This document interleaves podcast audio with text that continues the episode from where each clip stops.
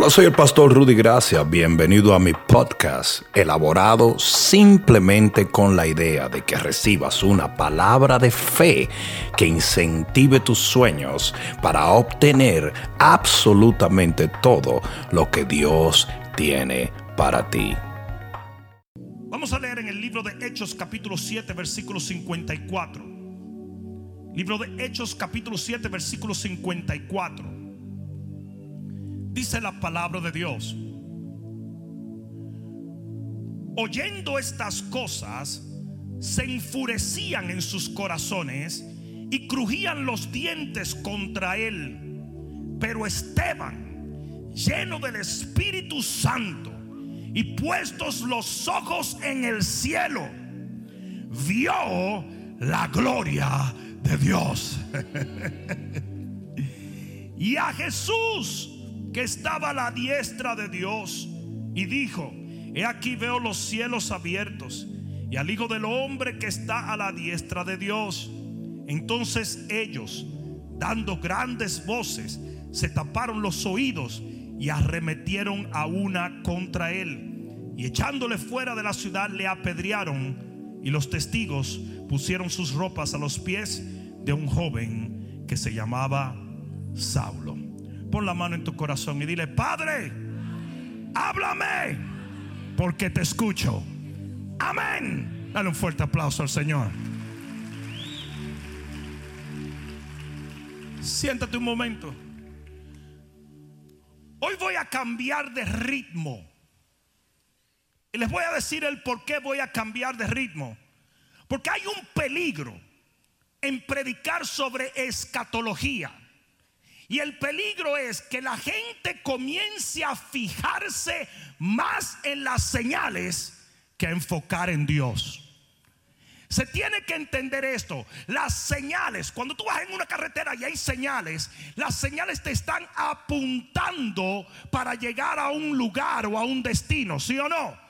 Por lo tanto, cuando usted vea las señales de la venida de Jesús, usted no se puede concentrar en las señales. Usted se tiene que concentrar en nuestro destino. Y yo no sé tú, pero estamos camino al cielo.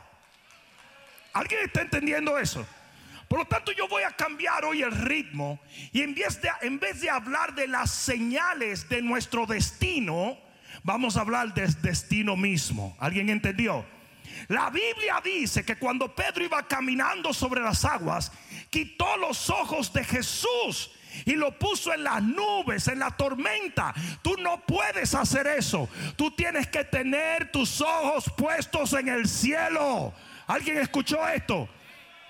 Y mira lo que dice la Biblia en el texto que hemos leído cuando Esteban, el siervo de Dios, estaba siendo apedreado, estaba siendo perseguido, estaba siendo atribulado como muchos de ustedes en este tiempo lo están. Estamos teniendo problemas económicos, problemas emocionales, problemas familiares por todo lo que está aconteciendo en la tierra. El Señor dijo, en el mundo tendréis aflicción, pero confiad porque yo he vencido al mundo. Y dice aquí que cuando Esteban estaba siendo rodeado para ser apedreado, atribulado y martirizado, él levantó sus ojos al cielo. Y cuando lo levantó, todo temor se fue. Él vio los cielos abiertos y vio al Cordero de Dios esperándolo. Yo no sé tú, pero mis ojos van a estar en el cielo. No importa lo que esté pasando en la tierra. Usted no puede tener los ojos en la tierra. Usted tiene que dejar de estar viendo noticias disparatosas. Usted tiene que estar dejando de oír pastores hablando tonterías. Usted tiene que poner sus ojos en el cielo porque es para el cielo que vamos. ¿Alguien entendió eso? Yo dije, ¿alguien entendió eso?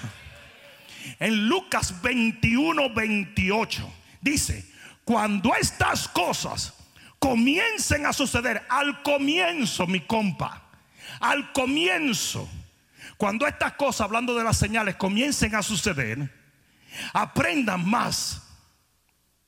No, erguíos y levantad vuestra cabeza, porque vuestra redención está cerca. En otras palabras, comenzaron las señales a suceder. Comienza a mirar para arriba. Yo dije, comienza a mirar para arriba. Alguien va a tener que escuchar lo que el Espíritu le está diciendo a la iglesia. Comienza a mirar para arriba. Pon tus ojos en las nubes. Pon tu expectativa en el cielo. Jesucristo viene y eso es todo lo que tú tienes que saber. Cuando tú veas las señales de la venida del Señor, levanta la cabeza. No la bajes, no andes buscando alrededor, levanta la cabeza. Dile que está a tu lado, levanta la cabeza. En segunda de Corintios capítulo 5 versículo 1. Nos vamos a mover en la Biblia hoy. Segunda de Corintios capítulo 5 versículo 1. No es que antes no lo hacíamos, es que hoy le vamos a dar bien duro. Pero mira lo que dice.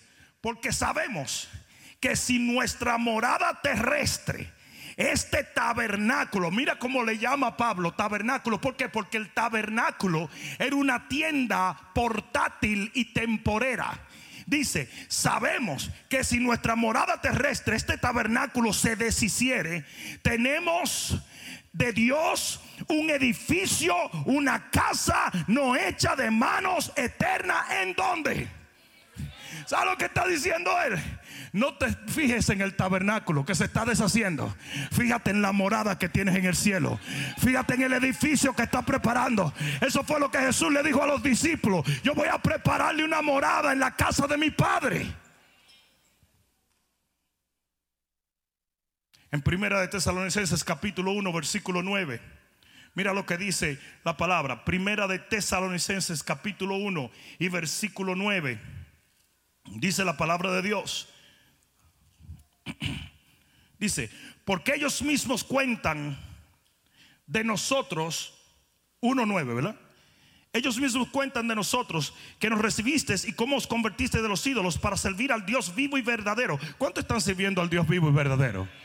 Dice, y esperar de los cielos a su Hijo, al cual resucitó de los muertos, a Jesús, quien nos libra de la ira venidera yo sé que hay muchos cristianos que están diciendo, no, no, no, no, es que vamos a pasar por la gran tribulación. Eso no es lo que dice allí.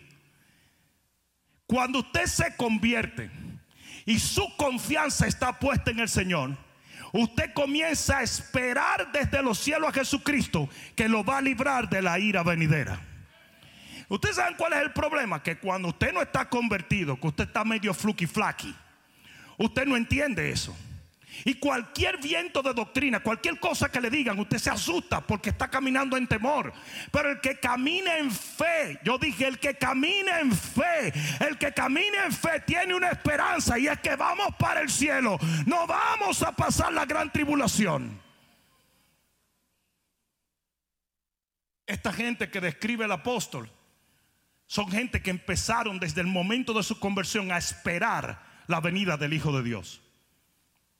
Y, yo, quiero que, yo quiero que ustedes sepan una cosa. Así me convertí yo. Lo que pasa es que en, el, en, los, en la última década ha habido una contaminación de los púlpitos, donde lo único que se habla es de dinero, de carro, de casa y de las cosas de la carne. Todo eso se va a quedar aquí. No parece que no me oyeron. Todo eso se va a quedar aquí. Cuando yo me convertí, ahí está mi hermana, la pastora María Isabel, pues es testigo de ello. Lo único que se nos hablaba era que Cristo venía. Yo toda la noche me acostaba vestido de blanco. Por si acaso. Porque yo decía, puede venir esta noche. Y así nos pasábamos la vida. Oye, puede venir. Ah, y ¿sabes cómo, no, como yo siempre me despedía de todo el mundo? Oigan, nos vemos el domingo y si no, nos vemos en el cielo. Santo Dios. Santo Dios. Pero llegó un momento donde hasta una mala palabra era ir a una conferencia y predicar de la venida del Señor. Te decían que tú eras un pentecostal loco. No sé si me están entendiendo. Pero aquí dice que el que se convierte, lo que esté con sus ojos puestos en el cielo esperando la venida del Señor. Amén.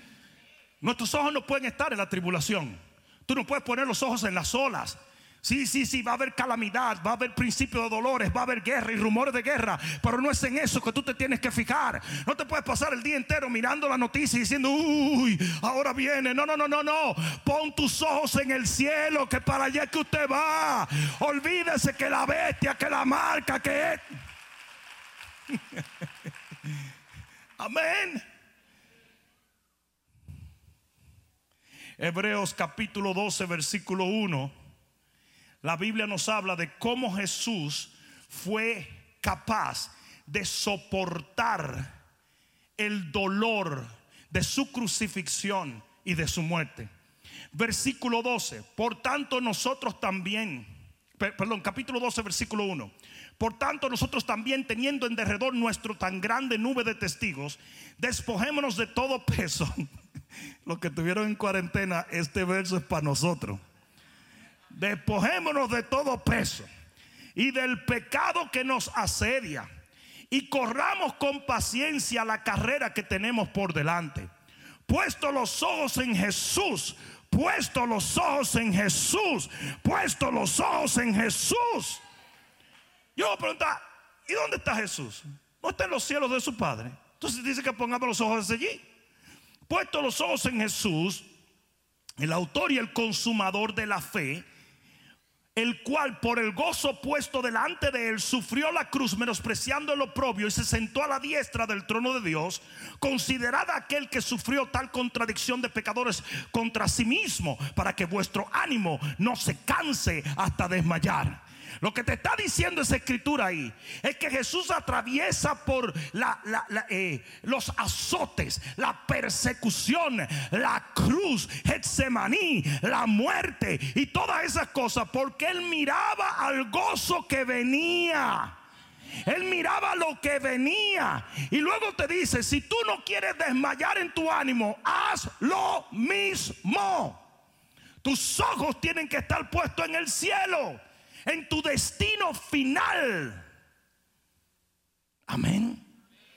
Por lo tanto, hoy yo voy a tocar siete maravillas que nos esperan en el cielo y en la nueva tierra. ¿Qué les parece? El Salmo 8 dice, cuando veo tus cielos, las obras de tus dedos, me pregunto quién es el hombre para que le visites o tengas memoria de él. Y te voy a decir lo que pasa.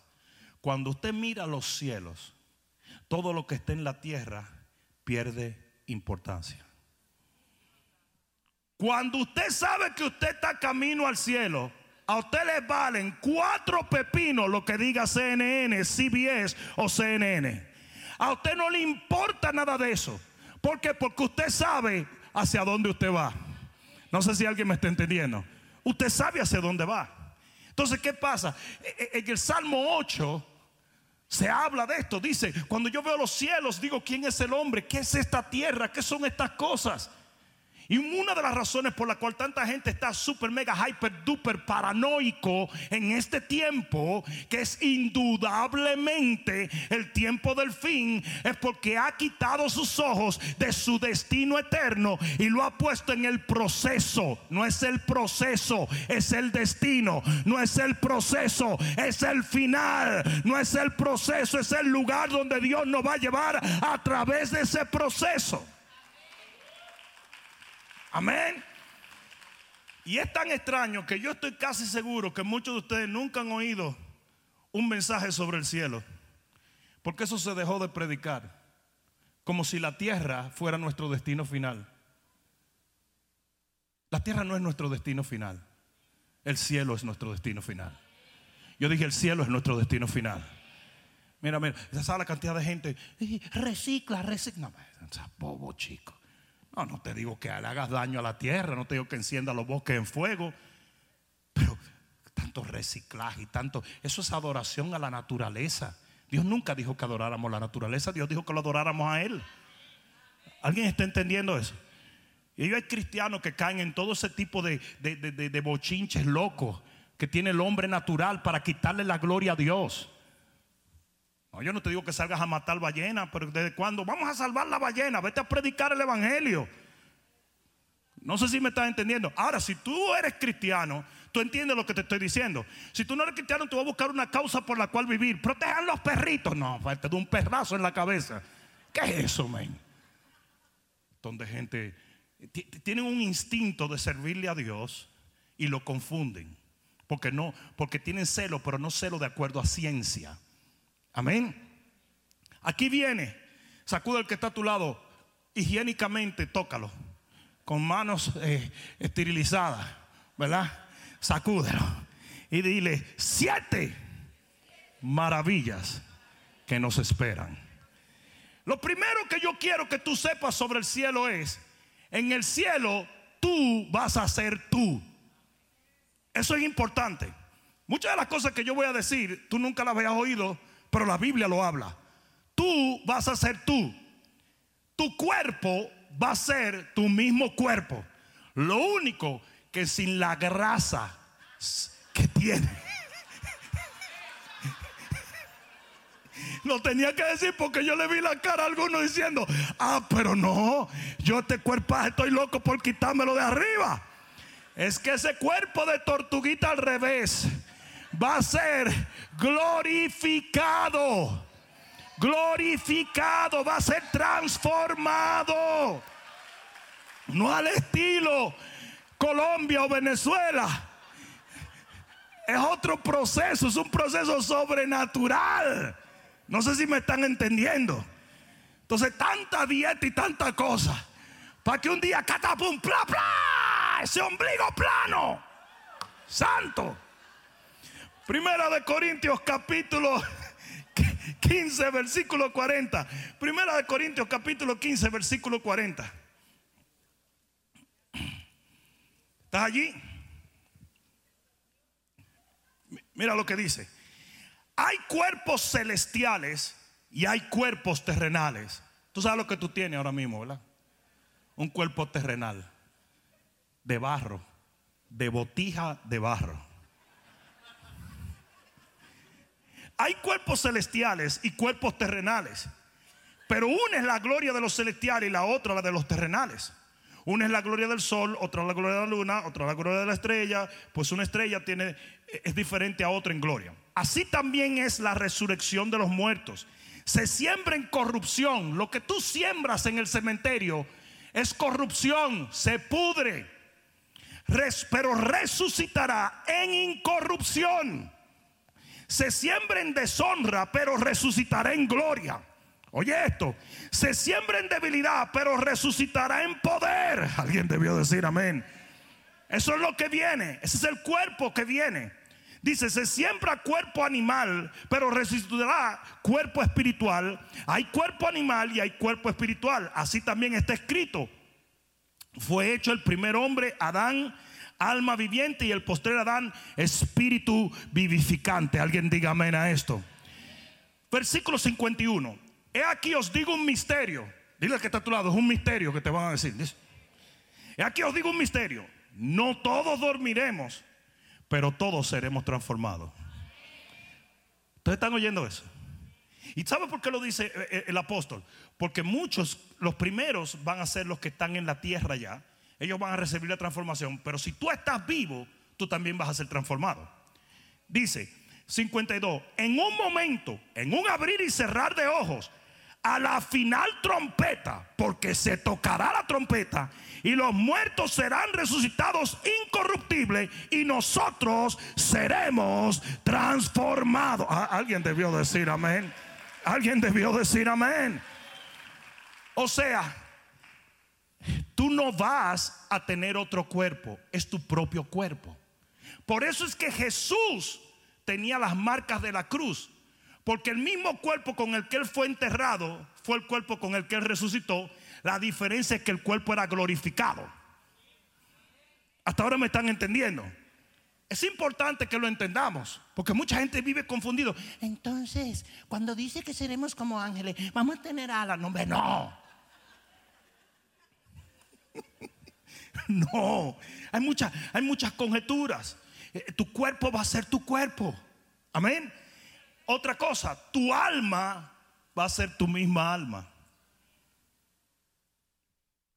En el alma está la memoria, las emociones y la voluntad. ¿Estamos claros? Y en Apocalipsis capítulo 6, versículo 10, mira lo que dice. Apocalipsis capítulo 6, versículo 10. Mira lo que dice.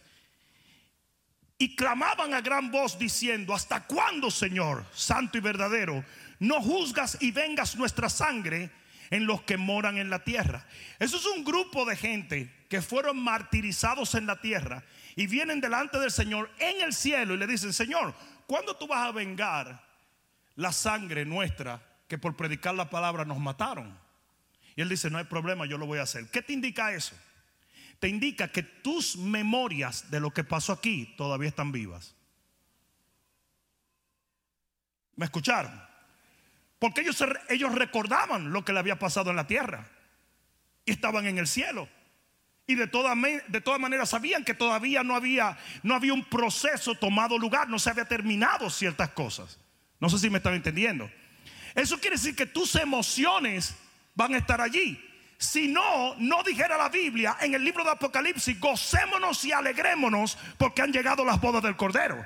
Entonces, el gozo y la alegría son una emoción. No sé si me están entendiendo. Entonces ustedes dicen, caramba, pastor, pero si nuestras emociones van a estar en el cielo, si nuestra alma va a tener esa memoria, ¿no vamos a estar tristes? No. Porque las emociones tóxicas serán borradas. Mira lo que dice Apocalipsis 21:4. Apocalipsis 21:4. Dice, enjugará Dios. ¿Qué va a enjugar Dios? Toda. No te va a quedar ni una. Toda lágrima de los ojos de ellos. Y ya no habrá muerte, ni habrá más llanto. Tú no vas a poder llorar en el cielo. Eso es gozo para la gloria de Dios. Ni clamor ni dolor. Fíjate que dice ni clamor, porque es que tú no vas a tener que pedir nada en el cielo. Tú no vas a tener que orar. Tú lo sabías, todo lo vas a tener. Yo dije, todo lo vas a tener. Dice, no habrá más llanto ni clamor, ni dolor. Tú no vas a poder sentir dolor. Dice, porque las primeras cosas ya pasaron. ¿Qué eran las primeras cosas? Nuestra vida terrenal. El día en que partamos con el Señor. Y eso está próximo a pasar ahí se acabó el dolor, ahí se acabó el llanto, ahí se acabó todo. El... No, no, no, no, no.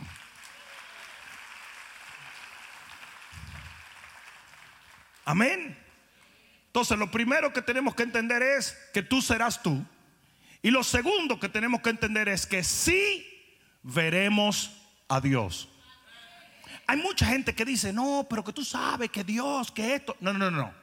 Nosotros vamos a ver a Dios nosotros vamos a tener comunión con Dios, con el Padre, con el Hijo y con el Espíritu.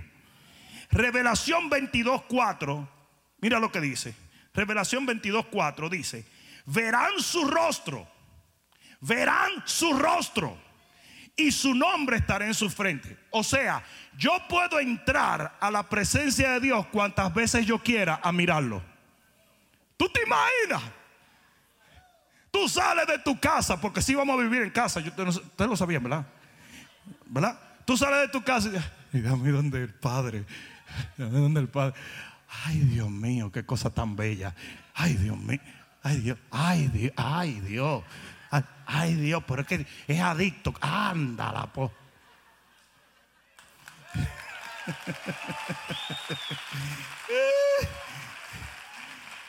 en, en Daniel capítulo 7 y versículo 9, libro de Daniel capítulo 7 y versículo 9, mira lo que dice la palabra de Dios. 7, 9 del libro de Daniel. Mira lo que dice. Estuve mirando hasta que fueron puestos tronos y se sentó un anciano de días cuyo vestido era blanco como la nieve y el pelo de su cabeza como la lana limpia, su, su trono como llama de fuego y la rueda del mismo fuego ardiente. Eso es una descripción cabal. Eso no es que Dios es una luz eh, etérea. No, no, no, no, no. Ahí está describiendo una persona, porque nosotros fuimos hechos a imagen y semejanza de Dios. Y ahí dice que Él tiene cabeza, dice que tiene sentadera porque está sentado en un trono, dice que tiene cara porque tiene barba, no sé si me están entendiendo. Entonces Él es un ser con forma tangible. Y en el cielo nosotros tendremos acceso a ese trono. Tanto que mira lo que dice el Salmo 27, versículo 4. Salmo 27, versículo 4. Mira lo que dice. No sé si alguien está aprendiendo algo hoy. Salmo 27, 4, dice, una cosa he demandado a Jehová y esta buscaré, que esté yo en la casa de Jehová todos los días de mi vida. Esto no está hablando de una casa terrenal, está hablando de una casa celestial. Dice, para contemplar la hermosura de Jehová y para inquirir en su templo. O sea, que usted puede entrar al trono de Dios a mirar su belleza. Y usted le puede preguntar lo que usted le dé la gana. Lo primero que yo le voy a preguntar es, ¿por qué se portan tan mal los evangélicos?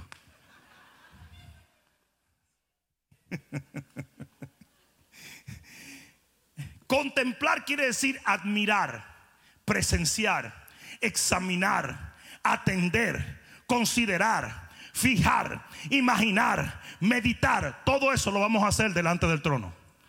Usted va a soñar con Dios, usted le va a hablar, usted lo va a contemplar, lo va a admirar, le va a dar gloria, se va a gozar con Él, va a esperar que Él le responda y Él le va a responder. No, no, no.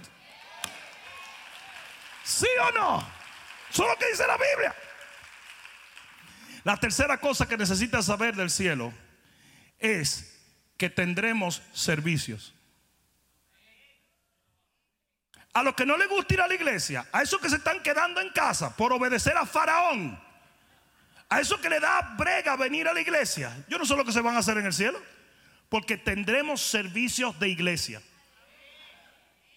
Pastor, te lo estoy inventando. No, libro de Isaías, capítulo 65.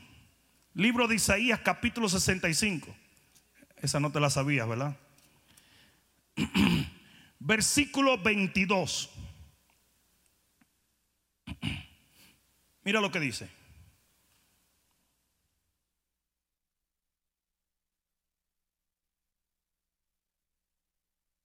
Perdón, 66, versículo 22.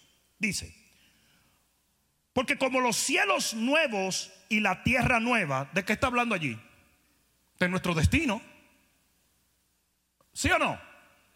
¿Qué le pasa a ustedes que están como asustados?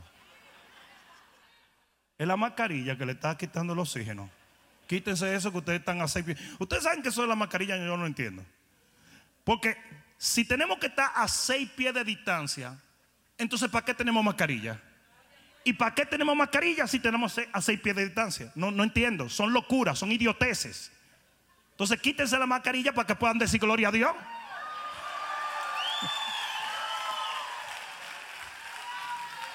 Aquí lo único que tú te puedes contagiar es del Espíritu de Dios. Ya debe haber dos o tres demonios que creen que, que, son muy de Dios diciendo, hay un pastor que dijo que se quitaran la mascarilla. Demonios inmundos.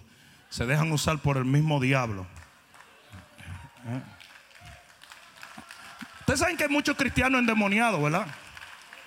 Déjenme decirle una cosa, aquí esto entre paréntesis, no tiene que ver nada con lo que estamos hablando, pero ustedes saben que cuando Pedro trató de detener a Jesús, porque Jesús iba para la cruz a cumplir su asignación, ¿qué le dijo el Señor? Quítate Satanás. Todo el que trate de detener la asignación del cuerpo de Cristo es satánico. Satánico. A mí no me venga con el cuentazo de que usted está protegiendo a la gente, suspendiendo los servicios. A mí no me vea con ese cuento. El único que detiene servicio de iglesia es el infierno, es el diablo. Es por eso que hombres como Donald Trump se paran y a riesgo de su propia carrera política dijo las iglesias que se abran.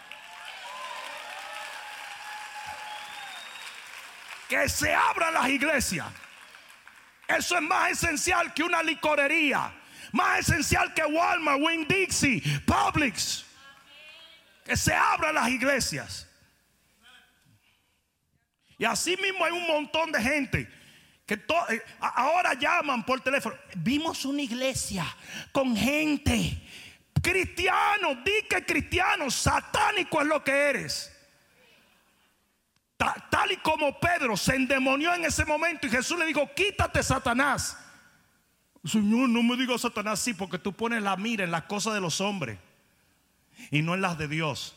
O sea, lo que te dicen los gobernadores corruptos, que te lave las manos, que te quede en la casa, que te trancado y te ponga una mascarilla, es más importante para algunos cristianos que servir y adorar a Dios. Don't get me started. No, no, no me provoquen porque alrededor del mundo entero hay gente que está siendo martirizada y asesinada por buscar de Dios. Están presos, lo descuartizan y siguen buscando de Dios. Y aquí tengo miedo, tengo miedo, tengo miedo el COVID, el COVID.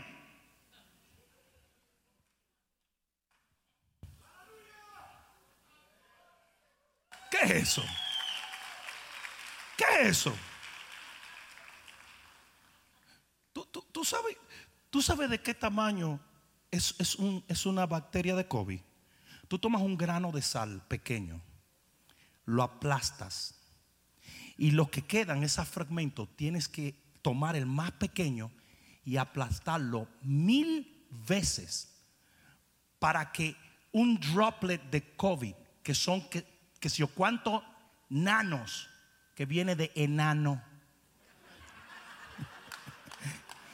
para que si yo cuánto nano. ¿Sabes lo que quiere decir eso? Esa mascarilla no te para el COVID, eso es un cuento. Porque es que esto no tiene que ver con salud. Esto tiene que ver con un, con un sistema diabólico de control. esa mascarilla no te para eh, el COVID. Eso, eso, nunca, eso, no, eso no es cierto. Por eso es que hay doctores que se enfermaron. Y tenían no mascarilla, no tenían careta, tenían todo y guante y todo forrado, así, de, de plástico. Tenían que caminar como momia y todo. Y se enfermaron de todas maneras. Lo único que a ti te protege del COVID se llama el poder de Dios. La fe que apaga todos los dardos de fuego del enemigo. Alguien diga amén. Volviendo a los hermanos que tienen problemas de venir a la iglesia. Isaías 66, versículo 22.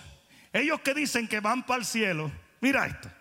Porque como los cielos nuevos y la tierra nueva que yo hago permanecerán delante de mí. Eso es Dios hablando. ¿De dónde? del día en que nos vayamos con Él, cielo nuevo y tierra nueva. Dice Jehová, así permanecerá vuestra descendencia y vuestro nombre. Versículo 23. Y de mes en mes y de día de reposo en día de reposo vendrán todos a adorar delante de mí, dijo Jehová. ¿Tú estás oyendo eso? Los servicios no se suspenden en el cielo.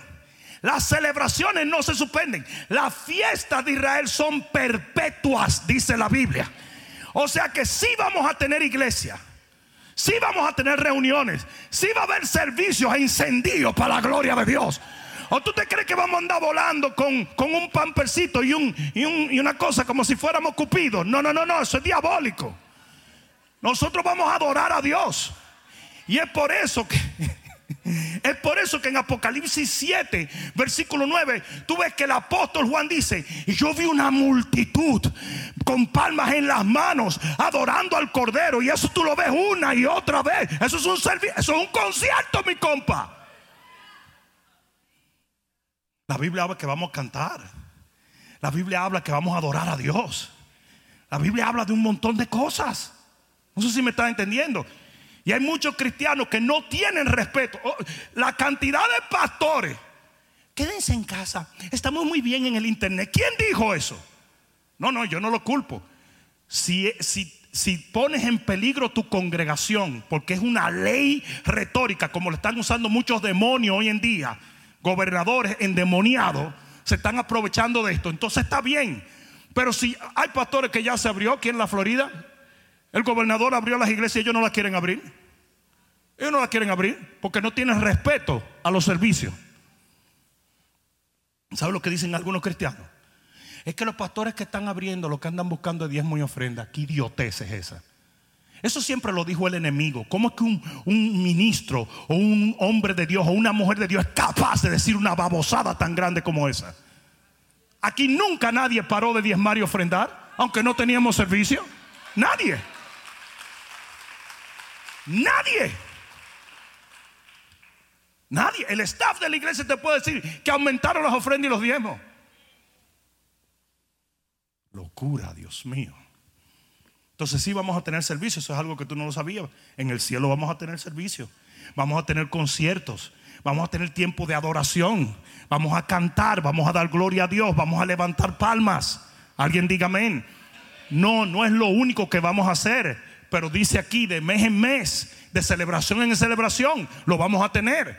O sea, así mismo como tú tienes cosas que hacer durante tu semana, pero llega el día en que tienes que ir a adorar a Dios, eso mismo vamos a hacer allá.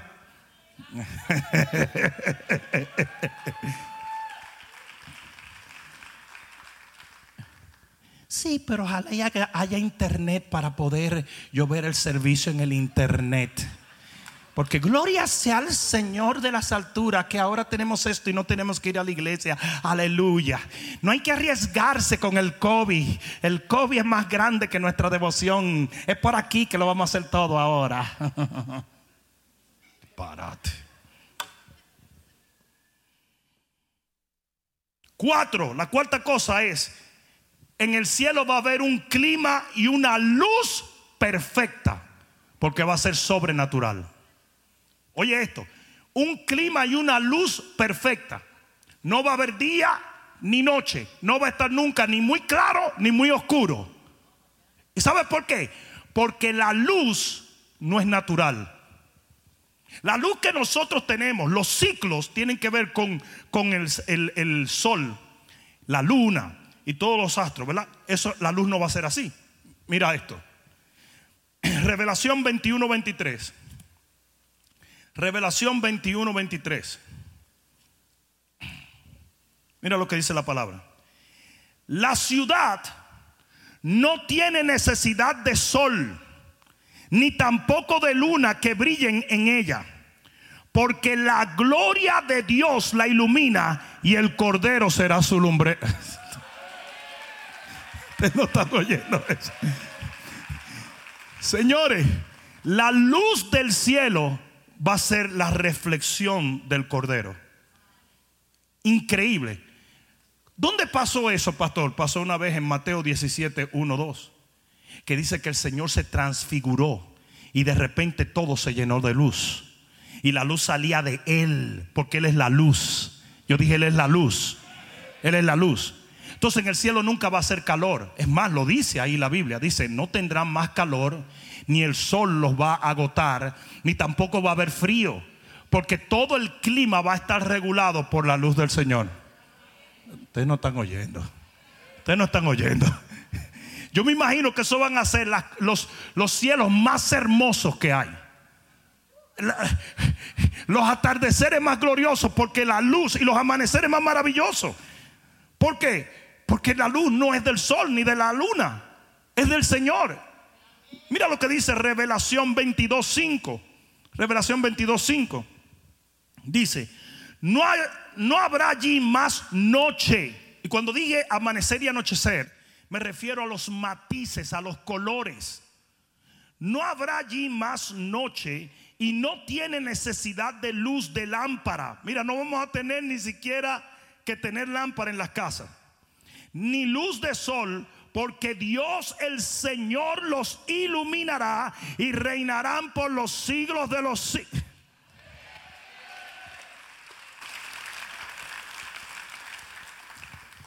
Alguien diga amén.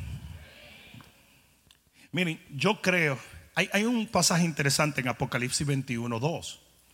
En Apocalipsis 21, 2 dice, yo, Juan, vi la santa ciudad, la nueva Jerusalén, descender del cielo de Dios, dispuesta como una esposa ataviada para su marido.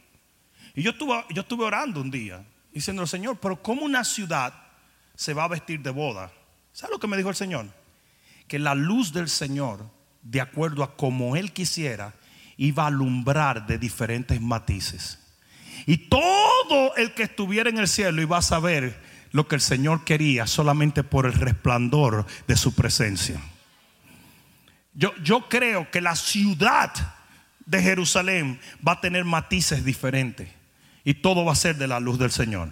No, eso no tiene que ser doctrina, pero te lo regalo tal y como yo lo recibí. Amén. Usted ha visto lo precioso que hoy iluminan ciertas ciudades. así va a ser la ciudad de Jerusalén. Va a cambiar de colores pero algo sobrenatural. Yo dije sobrenatural.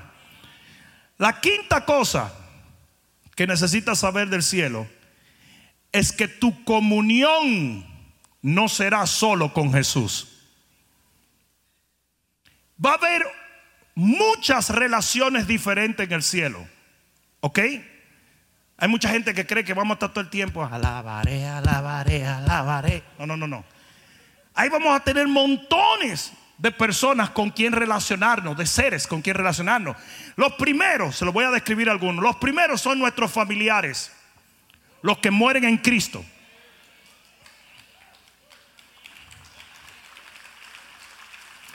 Fíjate, la Biblia dice que el hombre rico miraba al seno de Abraham y le decía, Abraham, envía a Lázaro a mi familia para que ellos no tengan que venir a este lugar donde yo estoy. Eso quiere decir que él estaba ya fuera del cuerpo y recordaba a su familia. Si él hubiese sido salvo, él hubiese reconocido a su familia entrando al cielo. Hasta ahora me están entendiendo. Entonces, siempre la gente que ha muerto y vuelve, porque eso ha pasado, porque la Biblia lo dice eh, eh, con respecto a Pablo, que fue un hombre arrancado al tercer cielo. Entonces, la gente que ha muerto y ha vuelto siempre dice que a la entrada lo estaban esperando sus familiares que murieron en Cristo. Y ellos te reconocen a ti y tú los reconoces a ellos. Hay un niño que muere y escribe un libro que se llama Heaven is for Real. Y es un niño pequeñito que murió en una mesa de operación por un tiempo y luego vuelve a la vida. ¿Qué pasa? Un día el niño está sentado en la cocina y le dice, mami, mami, no me gusta que mi otra hermanita me esté besando tanto. Entonces ella le dice, ¿qué otra hermanita? Porque él solamente tenía una hermanita. Dice, la otra, la que tú perdiste en el vientre. Y ella dice, ella, obviamente, ese niño no sabía que ella había perdido una bebé tiempo atrás. Y le dijo, ¿cómo tú sabes eso? Dice, porque cuando estuve en el cielo, ella me abrazaba y me besaba. Y yo le decía, no me beses tanto. Incluso se la describe y le dice, ella no es rubia como mi hermana, ella tiene el pelo castaño como papá. O sea que el día que lleguemos allá, todos tus familiares, tus papás, tus hermanos que se han ido, si se fueron en Cristo, van a estar esperándote. Amén. Fíjate lo que dice segunda de Samuel 12:23. Cuando el bebé de David muere, dice, él no puede volver a mí, pero yo sí voy a él. Yo sí voy a él. O sea que ellos no van a estar esperando allá. ¿Alguien está entendiendo eso? ¿Alguien está entendiendo? La primera persona que tú vas a encontrar son tus familiares que ya partieron. Lo segundo son los personajes bíblicos. Los personajes bíblicos. Cuando, Jesús se transfigura en el monte, vino Elías y vino Moisés. Y Pedro dijo, Señor, ¿quieres que hagamos una enramada para Elías, para Moisés y otra para ti? ¿Cómo él sabía quién era Elías y quién era Moisés? Si él no vivió en ese tiempo y no había Facebook en aquel tiempo tampoco. Él lo sabía porque tú vas a reconocer a todos los personajes bíblicos a todos los personajes bíblicos. Literalmente tú te vas a encontrar y tú le vas a pegar un abrazo a María, la mamá de Jesús. Ahora van los católicos a decir, yo sabía, no, no. Pero tú te vas a encontrar con José, tú te vas a encontrar con Elías. Tú vas a salir buscando a Elías de una vez y decir, mi pana, yo también quería arrancarle la cabeza a los profetas de Baal. Te va a encontrar con David, te va a encontrar con Adán, te va a encontrar con Eva. Amén impresionante. Pero eso es algo que va a pasar. El hombre rico también reconoce a Abraham. Recuerda cuando levantó los ojos y, Abraham tenía a Lázaro en sus brazos y le dijo, Padre Abraham. Y como él conocía al Padre Abraham si nunca lo había visto. Entonces sí vamos a reconocer los personajes bíblicos y vamos a tener una relación con ellos. Es por eso que usted tiene que abusarse. Porque imagínate que usted no tenga ninguna historia que decirle a ellos. ¿Lo había pensado?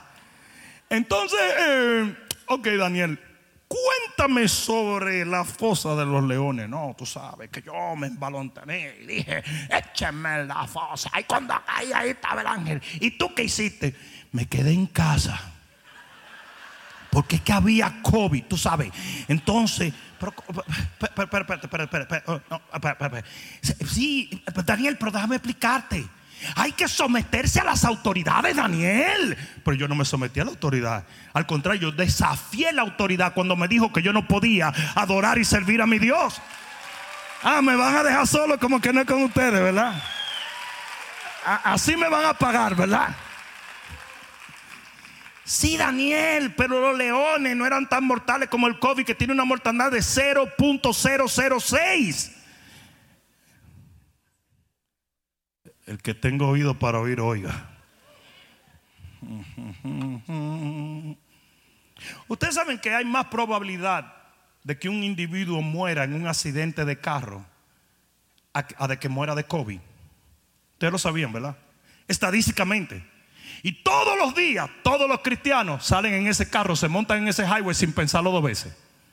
Pero por alguna razón ahora le han comido este cuento a los Democrats de que tienen que trancarse porque anda un ser llamado COVID que el poder de Dios no lo puede evitar. ¿Qué es eso? ¿Qué es eso? Cuando pase esto, yo voy a encontrarme con algunos pastores que siempre predicaron el poder de Dios. Y les voy a dar cuatro pecosas. Les voy a decir, usted no tiene derecho a volver a hablar del Salmo 91. Usted no cree en eso.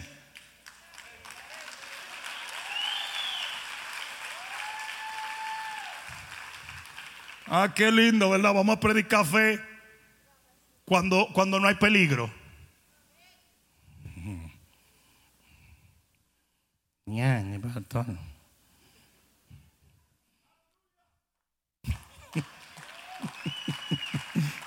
Tres.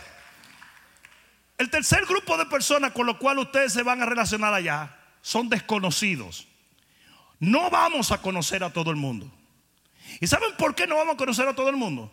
Porque el Señor va a permitir que por toda la eternidad sigamos conociendo gente. Dice en el libro, sí, porque no me miren así, porque como que no estoy hablando la Biblia. Dice en Apocalipsis 7.3. Apocalipsis 7.3. ¿Saben por qué uso el libro Apocalipsis? ¿Verdad? Porque tiene una visión del cielo. 7.3 dice. 13, perdón. 7.13. Dice. Entonces uno de los ancianos habló diciéndome, ¿y estos que están vestidos de ropas blancas, quiénes son? ¿Y de dónde han venido? Y yo le dije, Señor, tú lo sabes. Y él me dijo, estos son los que han salido de la gran tribulación y han emblanquecido su ropa en la sangre del cordero. O sea, que va a haber gente que tú no la vas a conocer, pero alguien te la va a presentar.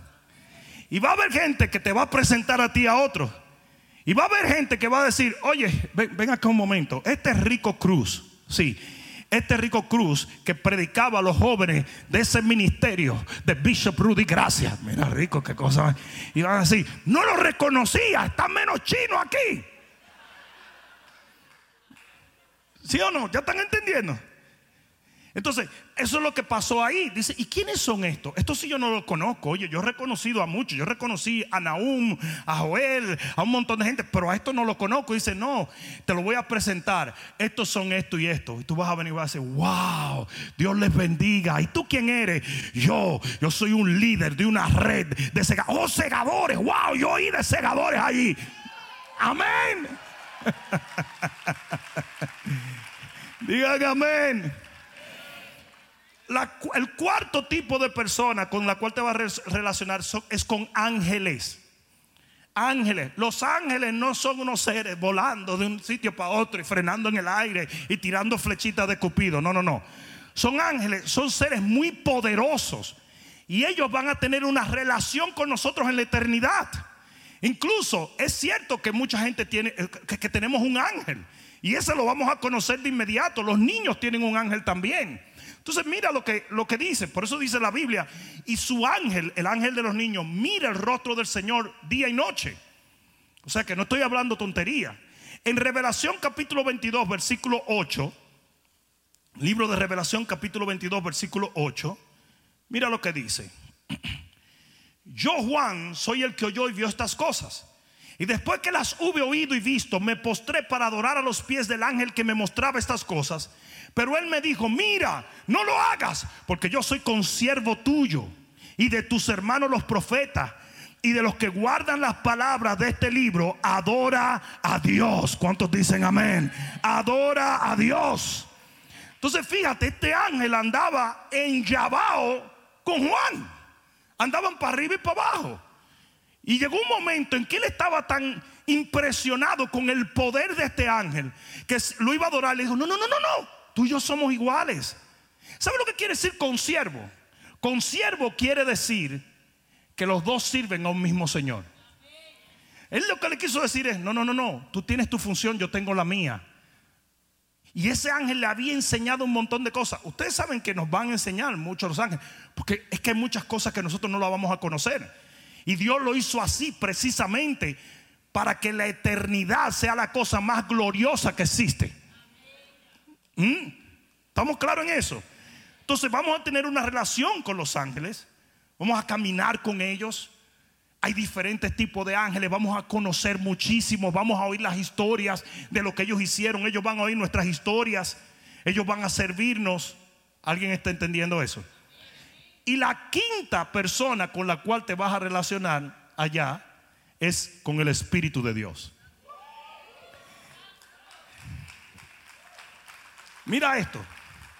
En Apocalipsis 17:3 dice, y me llevó en el Espíritu, pero la palabra Espíritu allí es con E mayúscula porque está hablando que lo llevó en el Espíritu de Dios.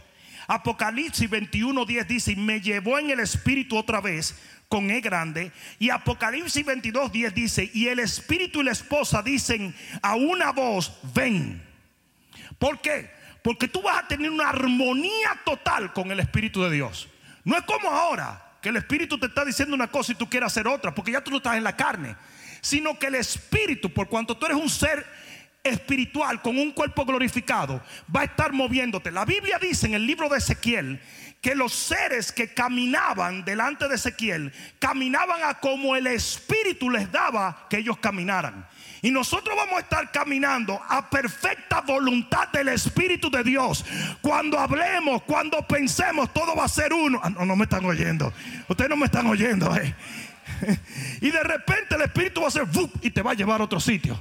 Y de repente tú vas a decir una cosa y es lo que el Espíritu quiere, porque va a haber perfecta coinonía, perfecta comunión. Lo que rompe tu comunión con el Espíritu es la carne y la carne ya no va a existir.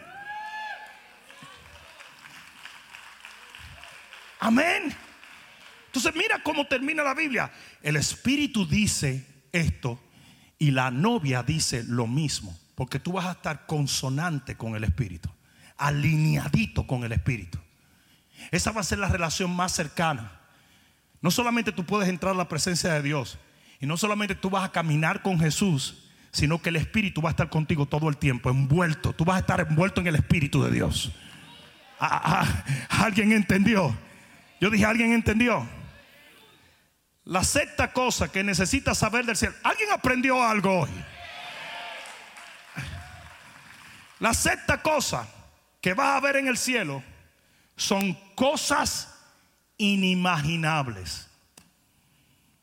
La Biblia dice en Primera de Corintios 2:9, cosas que ojo no vio, ni oído oyó, ni han subido en corazón de hombre, son las que Dios ha preparado para los que le aman hay cosas que tú no tienes idea y cuando tú llegues ya tú vas a decir, what? What is that? Señores, para preparar este mundo, Dios duró seis días. Para preparar el mundo que viene, ya van más de dos mil años. Imagínate lo que Dios está haciendo allá.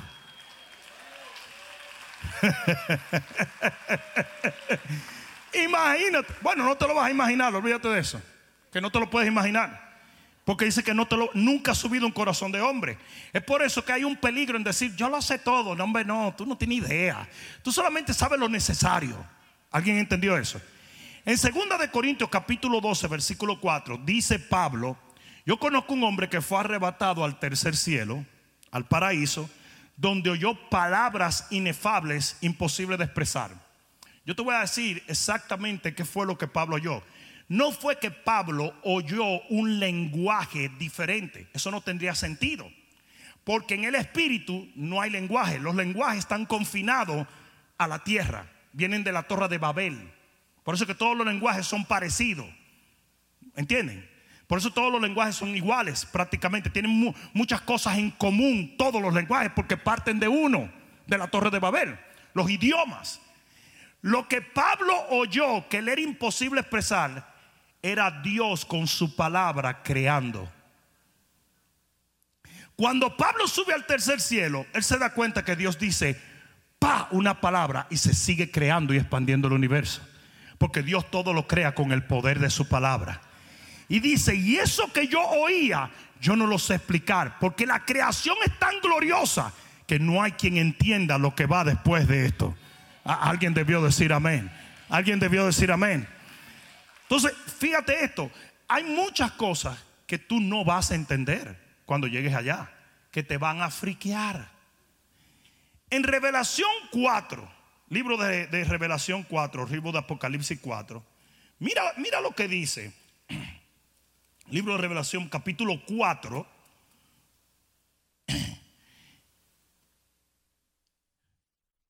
A ver, y versículo 5. En el versículo 1 dice que se le abrió una puerta en el cielo a Juan y dice que le dijo, sube acá una voz como trompeta. Y él subió.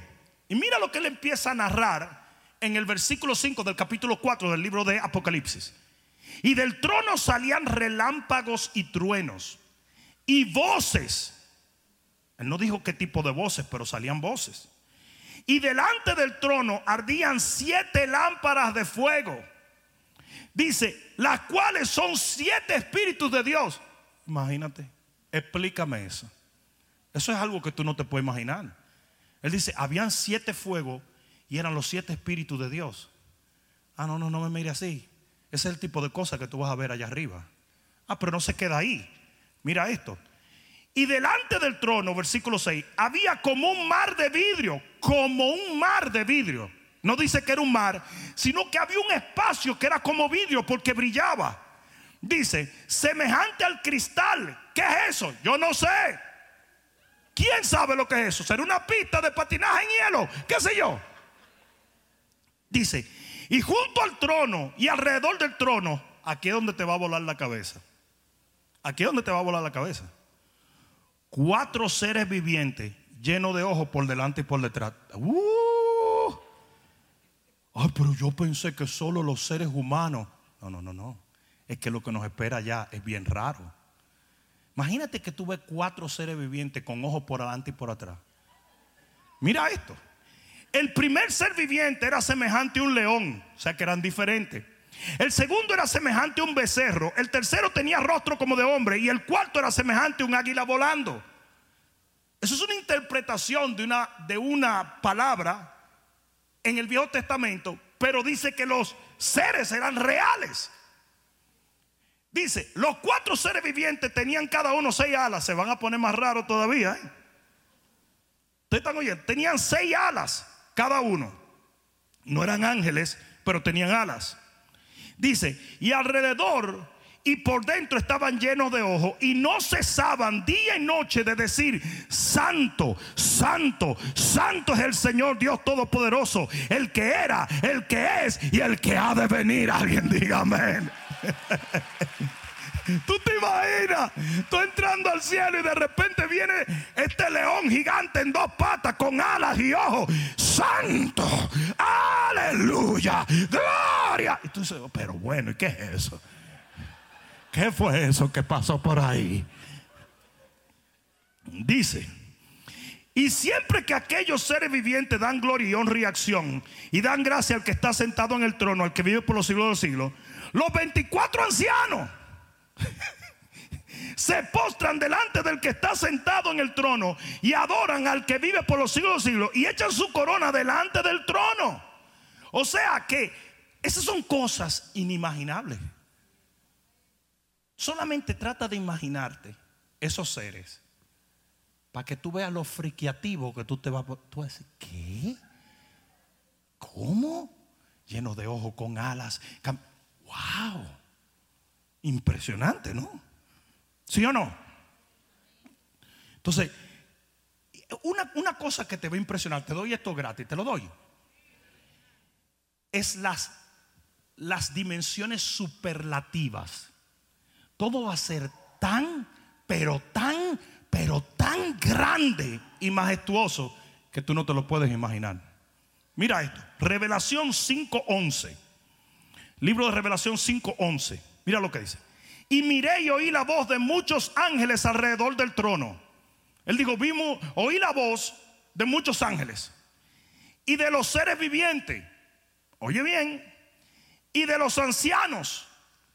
Y su número era millones de millones.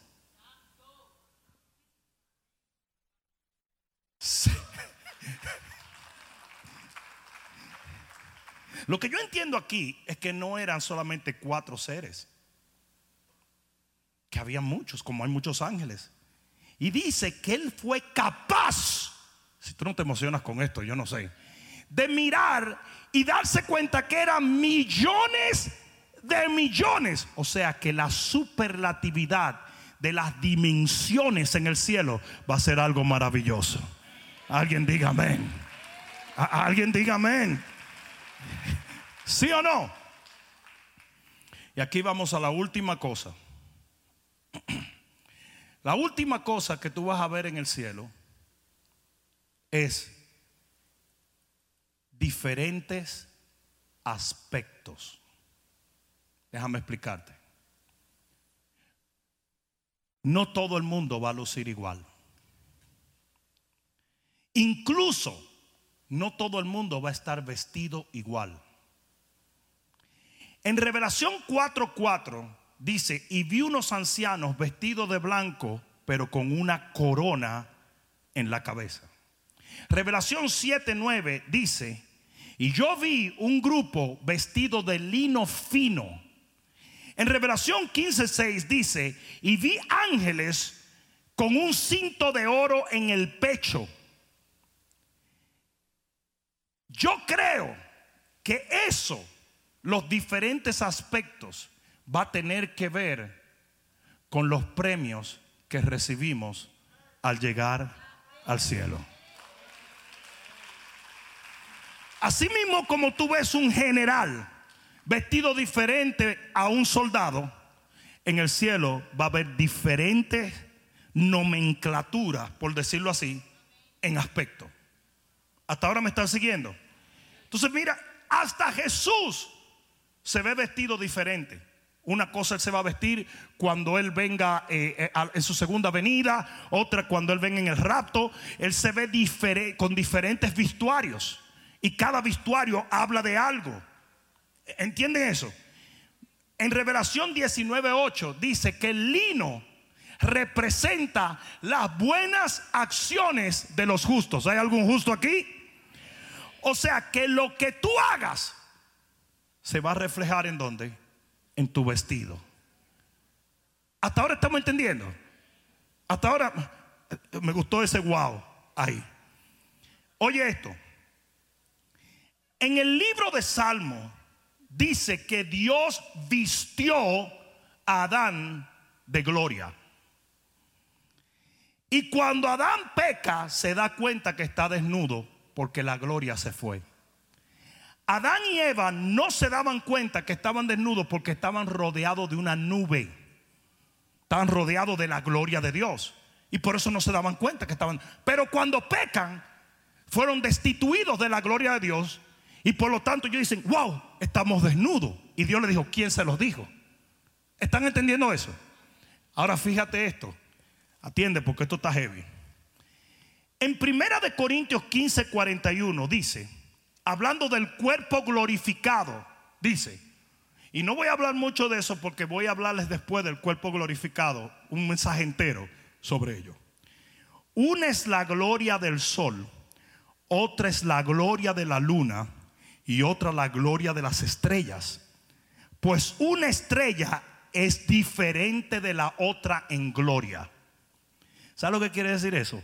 Eso está hablando de los cuerpos celestiales y del cuerpo glorificado. Yo creo que de acuerdo a lo que tú hayas hecho en la tierra, tu vestido y el nivel de tu gloria va a ser diferente.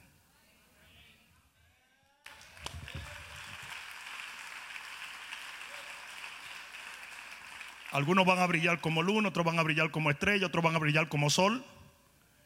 Pero va a haber un diferente, un tipo diferente de nube o de gloria. Porque recuerden que todo va a volver al principio. Y Dios nos va a llevar al comienzo. O sea que nosotros vamos a andar vestidos de gloria. Pero esa gloria va a ser diferente de acuerdo a lo que tú hayas hecho aquí en la tierra. ¿Alguien está entendiendo? Porque yo necesito que tú entiendas esto y voy a terminar ya. Pero dile al que está a tu lado con codo esterilizado. Dile, atiende, atiende, atiende. Todo lo que tú hagas aquí para Dios te va a seguir a la eternidad. Eso tiene que quedar claro. Por eso Jesús llevó sus cicatrices. Porque sus cicatrices visualmente hablaban de su sacrificio. Por lo tanto, si usted ha hecho un sacrificio, usted va a exhibirlo en su cuerpo. ¿Mm? Apocalipsis 14, 13, para que no crean que estoy hablando tontería. Sus obras, dice, ellos descansarán de su trabajo, pero sus obras a ellos le siguen. Donde quiera que tú vayas en el cielo, tus obras te van a seguir. En Revelación 15:3 dice que la gente estaba cantando el cántico de Moisés. O sea que si alguna vez usted escribió un cántico, es muy probable que se va a cantar allá alguna vez. Dice que cantaban el cántico de Moisés. Esto es en Revelación. Y Moisés lo vemos en el libro de Éxodo. Y en Revelación, en la culminación de los tiempos, dice que había gente cantando el cántico de Moisés. Amén. Es más, te voy a decir una cosa para que sepa. Agárrate, agárrate. Tu historia se va a saber allá. Tu testimonio se va a conocer allá. Revelación o Apocalipsis 14, si alguien me ayuda se lo agradezco. Apocalipsis 14, versículo 4. Atiende. Estos son, están hablando de unos que estaban ahí en el cielo. Estos son los que no se contaminaron con mujeres, pues son vírgenes. Mira la historia de esto. Estos son los que siguen al Cordero por donde quiera que va. Estos fueron redimidos entre los hombres como primicias para Dios y para el Cordero. Y en sus bocas no fue hallada mentira, pues son sin mancha delante del trono de Dios. O sea que donde quiera que tú vayas, van a decir, oh, hey, ese Bishop Rudy. Ese fue el hombre que predicó el evangelio sin intimidarse. Ese fue el hombre que ganó almas. Ese fue el hombre que estaba dispuesto a morir por Cristo. Más dice, oh my God, mira quién viene ahí. Ahí viene fulano, ahí viene Billy Graham. Ahí viene tal hombre, ahí viene tal profeta, ahí viene tal mujer. Alguien va a tener que decir amén. Y tu historia se va a saber. Todo el mundo va a saber tu historia. Si a ti no te emocionó este estudio sobre el cielo, voy a empezar a dudar que usted va para allá. Es por eso que en Revelación 22, y con esto termino, versículo 10 dice, y me dijo, no selle las palabras de la profecía de este libro porque el tiempo está cerca. El que es injusto, sea injusto todavía. Y el que es inmundo, sea inmundo todavía. Y el que, el, que es justo, practique la justicia todavía. Y el que es santo, santifíquese todavía. Porque aquí yo vengo pronto. Y mi galardón conmigo para recompensar a cada uno de acuerdo a su obra. Todas tus obras, todo lo que tú hagas para Dios, la vas a vestir y se va a hablar en la eternidad. Es por eso que usted no se puede dar el lujo de no cumplir con su ministerio y con su asignación. De igual manera dice la Biblia que si el atalaya no diera la palabra, dice que la sangre de esa gente va a estar en sus manos. O sea que nosotros tenemos que entender que en la eternidad entera nosotros vamos a vestir y a proyectar lo que cumplimos para Dios y por Dios. Así mismo como Jesús llevó sus cicatrices para que todo el que viera a Jesús dijera, ahí está mi redentor. Te amo Jesús por lo que hiciste. Así te van a ver y van a decir, mira quién viene ahí. Ese fue un ganador de alma. Ese fue un hombre de Dios. Esa fue una mujer de Dios. Ese fue alguien que no se contaminó. Alguien que habló lo correcto e hizo lo correcto. No, no, no, no, no, no. no, no, no, no, no, no, no, no. Si le vas a dar un grito de gloria, dáselo fuerte.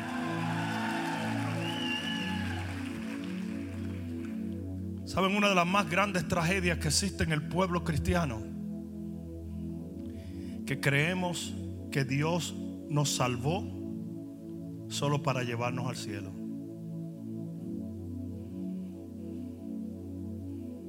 Si eso fuese así, ¿por qué no, no nos llevó en el momento en que nos salvó? Dios te salva para darte una oportunidad de influenciar la eternidad con los pasos que tú des en esta tierra. Lo que hagas o lo que dejes de hacer, lo vas a vestir y lo vas a llevar visiblemente por el resto de la eternidad. Es por eso que usted tiene que hacer lo que tiene que hacer. Y usted tiene que cumplir con lo que tiene que cumplir. Y cuando Dios dice que Dios te ha dado gente para que tú lo alcances y los ayude, los restaure, los bendiga y los traigas a Cristo, es porque eso va a influenciar tu eternidad.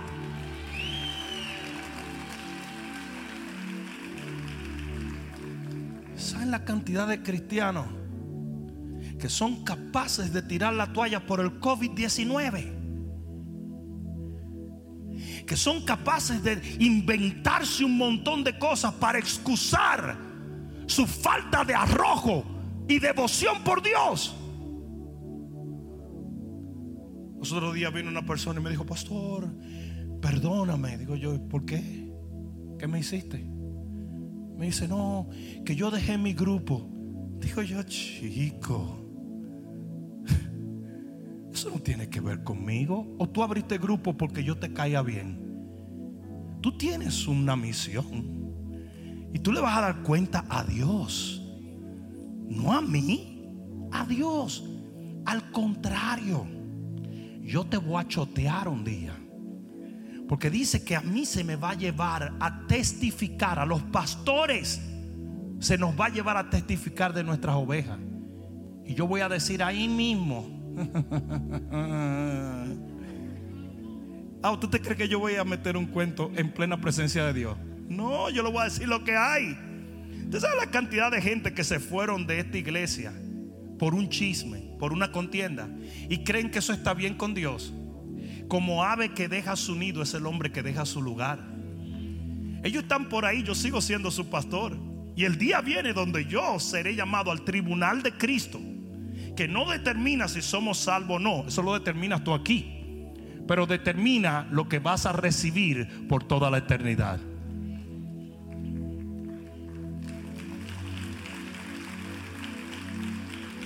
¿Qué es el tribunal de Cristo?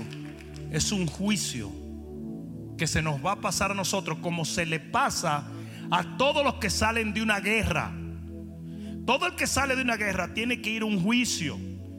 Ustedes saben que en una guerra tú puedes cometer, cometer crímenes de guerra y te pueden condenar. Y de igual manera se te puede conmemorar por ser un héroe de una guerra. Y ese va a ser el tribunal de Cristo. Tú no determinas en el cielo si eres salvo o no. Eso lo determinas aquí. Y si tú estás en Cristo, tú eres salvo. Pero un día va a haber que darle cuenta a Dios por todo lo que dijimos, por todo lo que hicimos, por todo lo que dejamos de hacer. No, ustedes no me están oyendo, parece. Y después que te hagan ese review, baby, tú vas a entrar al cielo, pero todo el mundo va a saber tu historia. Tú no vas a poder meterle un cuento a la gente, porque todo tu testimonio lo vas a vestir. Ah, no, yo no quiero que la gente se sienta mal diciendo, ay, ay, yo pensé que íbamos a hacer todo iguales. No, eso nunca ha existido. La Biblia, desde el libro de Génesis hasta el libro de Revelación, tiene jerarquías. Hasta los ángeles tienen jerarquía. El, reino de los cielos tiene jerarquías. Algo que, algo que yo no le dije, pero tú sabes que vamos a tener tronos, ¿verdad? Porque vamos a juzgar con Cristo. Y vamos a reinar con Cristo. El día del juicio del trono blanco, los redimidos van a tener tronos. Y nosotros vamos a poder decir ciertas cosas. No sé si alguien me está entendiendo. El cielo tendrá jerarquía. Y eso tú lo vas a determinar con lo que hagas aquí. Ponte de pie. ¿Sabes la cantidad de cristianos que se han comido el cuento de que cuando un pastor habla de diezmos y ofrendas, es el pastor tratando de buscar billete? Are you kidding me? Antes de que tú llegaras a esta iglesia, tú te diste cuenta que esta iglesia no estaba en bancarrota, ¿verdad?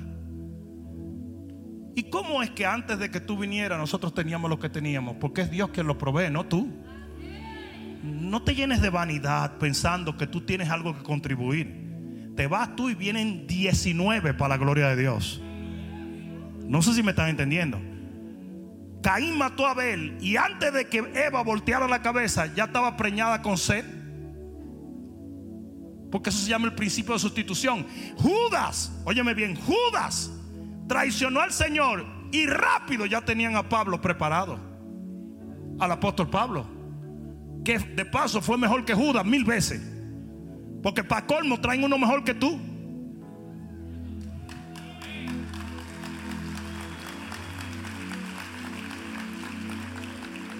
Nadie es esencial, ni yo soy esencial. Y mira que yo valgo.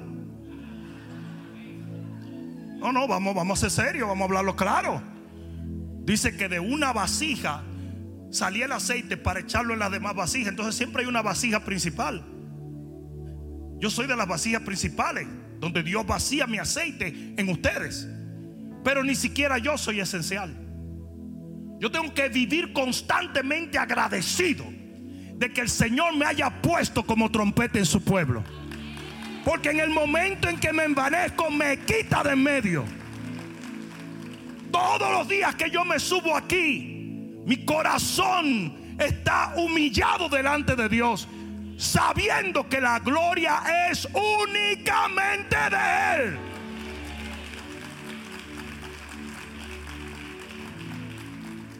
Hay mucha gente que son como cuando Jesús iba entrando a Jerusalén, iba entrando en el burro y sacaban la gente las palmas y el burro decía, era esto como la... El burro creía que era él. Era Jesús. Nada de lo que hacemos tiene gloria en nosotros, sino en Él. Yo dije en Él. Yo dije en Él. Hay una promesa muy simple en la Biblia. Y la Biblia dice que el que cree en el Señor, su Padre y Él harán morada en Él. Y un día Él vendrá y se tomará a sí mismo y nos llevará a donde Él está. Hay muchas falsas doctrinas hoy en día que te dicen, no, no hay cielo, no hay rapto, no hay nada de eso. Mentira del diablo. Jesús lo habló claro y lo repitió y la Biblia lo repite constantemente. ¿Cómo me explica una gente ese verso? Yo vendré y me tomaré a mí mismo para que donde yo esté ustedes estén también. Si Jesús está en el cielo sentado a la diestra del Padre, ¿para dónde nos va a llevar? A dar una vuelta por Jayalía. Pero ¿sabe la cantidad de falsos profetas que andan hablando babosadas y diciendo, no, no hay cielo, no hay nada de eso? Claro que sí. Un día va a sonar la trompeta porque la trompeta va a sonar. Y esto mortal será vestido de inmortalidad. Y vamos a estar presentes con el Señor por los siglos de los siglos. Y obviamente, yo solamente hablé del destino futuro. Muchas de las cosas que dije tienen que ver no solamente con el cielo, sino con la tierra nueva. Pero no quise hacer esos detalles. Lo que quiero es que tú hagas lo siguiente en este momento. Y es que tú comiences a levantar tus ojos al cielo. Así como Esteban lo apedreaban. Y él mirando al cielo, de repente vio la gloria de Dios y no le dolieron las piedras. Asimismo, en este tiempo, usted no está supuesto a andar mirando las piedras o como Pedro andar mirando las olas. Usted tiene que mirar a los cielos porque para allá vamos. El Señor viene a buscar a su iglesia. Alguien diga amén. Yo puedo saber muy bien lo que un cristiano está mirando por la manera en que está hablando. Porque los ojos son la lámpara del cuerpo. Y dice que si por aquí entra tiniebla, va a haber tiniebla aquí adentro. Pero si por aquí entra luz, va a haber luz aquí adentro. Alguien debió decir amén aquí. Y la iglesia está supuesta a poner sus ojos en el cielo. Y a decir, Señor, te estoy esperando. Oh, gracias Padre. Estoy esperando, oh Padre, estar frente a tu trono y adorarte día y noche y contemplar tu hermosura. Eso es lo único que yo he demandado, eso es lo único que me importa. Y pase lo que pase. Así hayan eh, guerras, rumores de guerra, terremoto, hambre. Yo sé que mi destino está en ti y yo voy a morar contigo eternamente y para siempre. Óigame bien lo que les voy a decir en este momento. Nosotros tenemos que amar la vida, pero sin temor a la muerte. Ustedes saben lo que han hecho las autoridades en estos días, tratar de infundirte temor a la muerte. Cuídate, protégete, no salga, escóndete.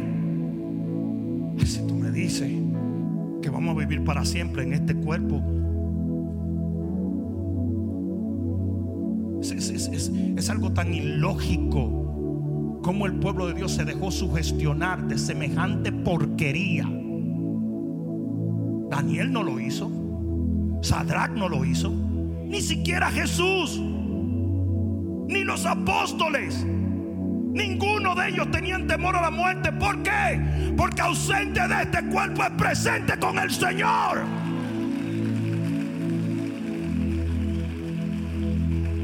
Me da rabia ver los cristianos. Cuídate, pastor, cuídate de qué. A mí me cuida Dios.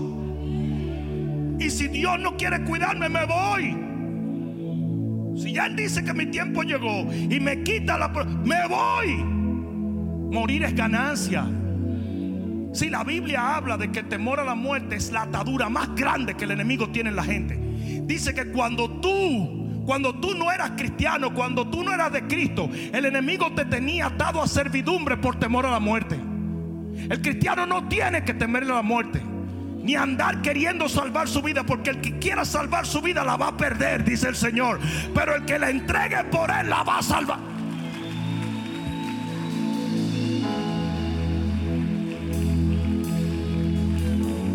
¿Y qué generación cristiana es que estamos viviendo? Estamos escondiéndonos como se esconden los impíos. No way. No way. Esa no es la manera de vivir. Usted no tiene que temer a nada porque el hombre y la mujer que le temen a Dios no tiene que temerle a nada. Y yo prefiero morir en fe que vivir en temor. Mil veces prefiero morir en fe que vivir en temor. Pablo decía, la palabra que yo te predico es palabra de fe. Ustedes nunca vieron a Pablo amedrentado. No, al tigre le entraban a pedrar, lo mataron y dice, y luego volví a la misma ciudad donde le entraron a pedrar. Ah, pues ustedes no están oyendo. ¿Y saben lo que le hubiera dicho uno de los pastores de hoy en día? Eh, eh, Pablo, existe lo que se llama la prudencia. Y la prudencia dice que no debes de volver a esa ciudad porque te entraron a pedrar. Y Pablo decía, ¿qué es eso, chico? ¿Qué es eso si ya yo no vivo? Quien vive es Cristo en mí. Yo hace tiempo estoy muerto, papá. Hace tiempo yo estoy muerto. No sé si alguien está entendiendo esto. Ah, pastor, entonces que queremos, debemos desear morir. absolutamente no. No es eso lo que estoy diciendo. Debemos amar la vida. Y mientras más permanezcamos aquí, más oportunidad tenemos de hacer la voluntad de Dios y llevar a la eternidad la fidelidad que recompensará nuestras vidas por los siglos de los siglos. O se te olvidó que el Señor nos va a esperar y va a decir, entra al gozo de tu Señor, buen siervo fiel. Son tres cosas que tú necesitas. Caminar en bondad, caminar en servidumbre y caminar en fidelidad. Buen siervo fiel entra al gozo de tu Señor. Mientras más permanezcamos aquí, más oportunidades tenemos de eso.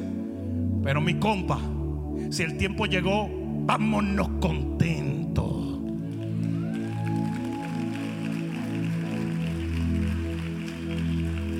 Felices, gozosos, llenos de gozo y de algarabía. Porque nuestro destino es el cielo. Ah, imagínate si el enemigo te puede intimidar cuando tú no le tienes miedo a lo peor que él puede hacer, que es la muerte. Chacho se corta las venas el diablo tratando de batallar contigo. Y dice, pero caramba, ¿y por qué que no me hace caso? Nada de lo que tú hagas me vale tres pepinos. Ah, tú sabes lo que es importante, cumplir con Él.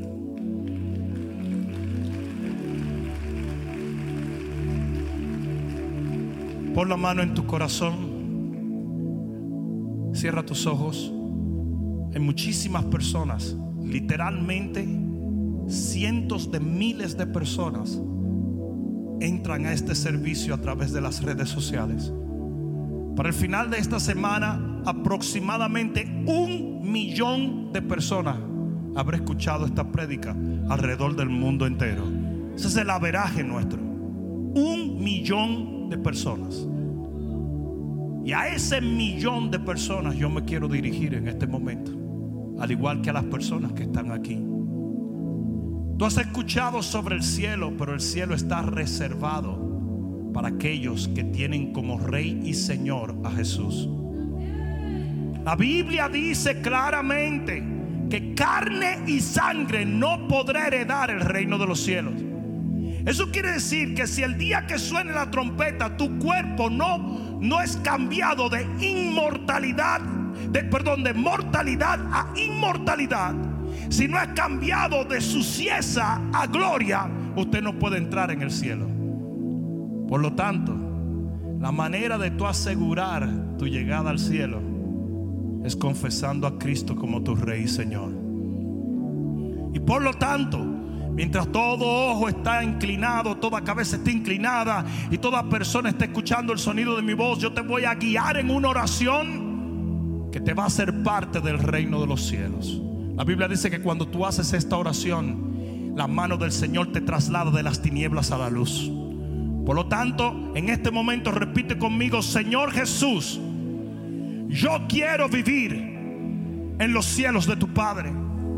Y por lo tanto, yo renuncio a todo pecado en esta tierra para confesarte como mi Señor y Salvador, creyendo que tu cruz pagó el precio por mis pecados, que tu sangre limpia mi iniquidad y que tu resurrección será mi resurrección en el día en que tú vuelvas a buscarte a ti mismo.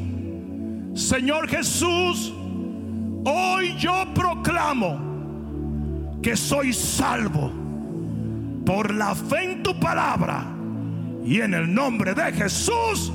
El que lo crea, diga amén. Amén. Ah, si se lo vas a dar, dáselo fuerte. Si se lo vas a dar, dáselo fuerte. Ahora pon tus dos manos en el corazón. Padre, en el nombre de Jesús yo vengo en contra de toda enfermedad y de todo ataque del diablo. Óyeme bien, Satanás. En el nombre de Jesús, de quien soy, a quien sirvo. Yo comando y ordeno. Suelta la vida de esta gente. Suelta sus hogares, sus matrimonios, sus familias, sus ministerios, sus negocios. Ahora, diablo. Yo comando y ordeno que toda enfermedad salga de tu cuerpo. Yo maldigo el cáncer, el COVID, las enfermedades renales y cardiovasculares. Ahora mismo, toda enfermedad ósea, todo problema causado en accidente, yo lo reprendo en el nombre de Jesús. Todo demonio de brujería, hechicería, ahora mismo, diablo, escrito está en mi nombre echarán fuera demonios. Yo te echo fuera. Yo rompo toda atadura diabólica en el nombre de Jesús. Ángeles del cielo, ahora mismo defiendan y ministren a los hijos de salvación. En el nombre de Jesús. En el nombre de Jesús. Yo quiero que tú levantes tus manos y tú vas a hacer algo en este momento para nosotros terminar. Siento esto del Espíritu de Dios. Tú le vas a entregar tu familia a Dios. Tú se la vas a entregar. Y tú dices, bueno, quizá yo no soy la persona principal. No te preocupes. Tú le vas a entregar si tu pareja no está aquí, tú le vas a entregar tu pareja. Si tus hijos no han venido a Cristo, tú le vas a entregar tus hijos. Si tus padres o tus hermanos, tus tíos no han venido todavía al Señor, si tus primos no están aquí, tú se lo vas a entregar ahora mismo. Y sabes qué? En el momento en que tú le entregues al Señor tu familia, el diablo va a tener que quitar sus manos de ellos. Todo el mundo orando en el Espíritu, todo el mundo orando en el Espíritu. Vamos, vamos, vamos. Yo quiero ver gente orando en el Espíritu. Vamos, vamos, todo el mundo orando. Hay una atmósfera poderosa en este momento. Tu casa le pertenece al Señor. Tu familia le pertenece al Señor. Tus hijos le pertenecen al Señor. Tu matrimonio le pertenece al Señor. Tu economía le pertenece al Señor. Vamos, todo el mundo orando.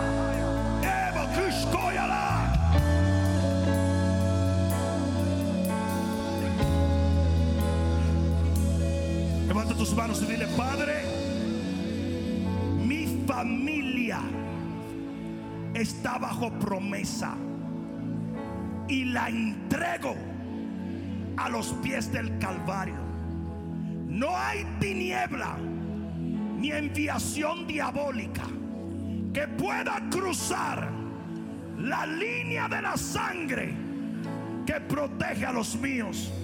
Por lo tanto, Satanás, mi familia no te pertenece a ti yo la desato y la entrego a Cristo Jesús en el nombre de Jesús.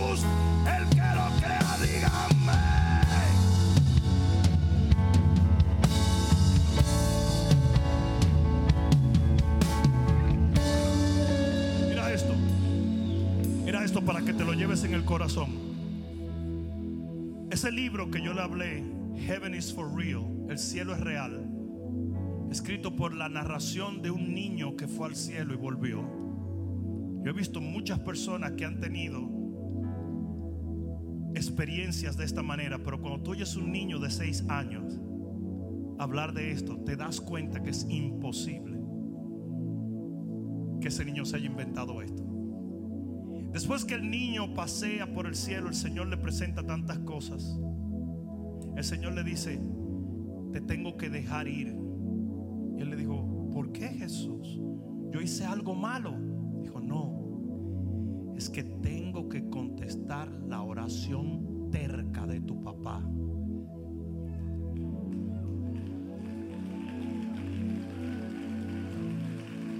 Su papá es pastor. Y su papá no oró reverentemente, sino que cuando el niño se muere, su papá se llena de ira y le dice, así me pagas, Señor, después de haberte servido tantos años, me vas a pagar así haciendo morir mi hijo. Y el Señor le dijo al niño, aunque fue terca la oración, se la voy a contestar. Y el niño volvió a la tierra. Ah, ¿Por qué te digo esto? Porque tus hijos le van a servir al Señor. Tu familia le va a servir al Señor. Tu gente le va a servir al Señor. Tus discípulos le van a servir al Señor. Tus amigos, tus primos, tus padres. Alguien va a tener que decir amén. Tu familia no se queda. Tu familia se va contigo. En el nombre de Jesús. Ay, cara, alguien de gloria a Dios. Alguien de gloria a Dios.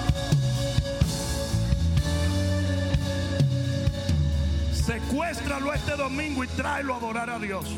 No importa que te pongan cara, déjalo que la palabra tiene poder y la unción también. Y el diablo le ha tenido que quitar las manos porque hoy lo hemos decretado. Si tú lo crees, di amén, amén, amén, amén. El Señor les bendiga adelante, pueblo amado. Amén. Espero que esta palabra cale profundamente en tu alma y que se convierta en pasos de fe que te permitan llegar al destino que nuestro Señor ha trazado delante de ti y de los tuyos. Dios te bendiga.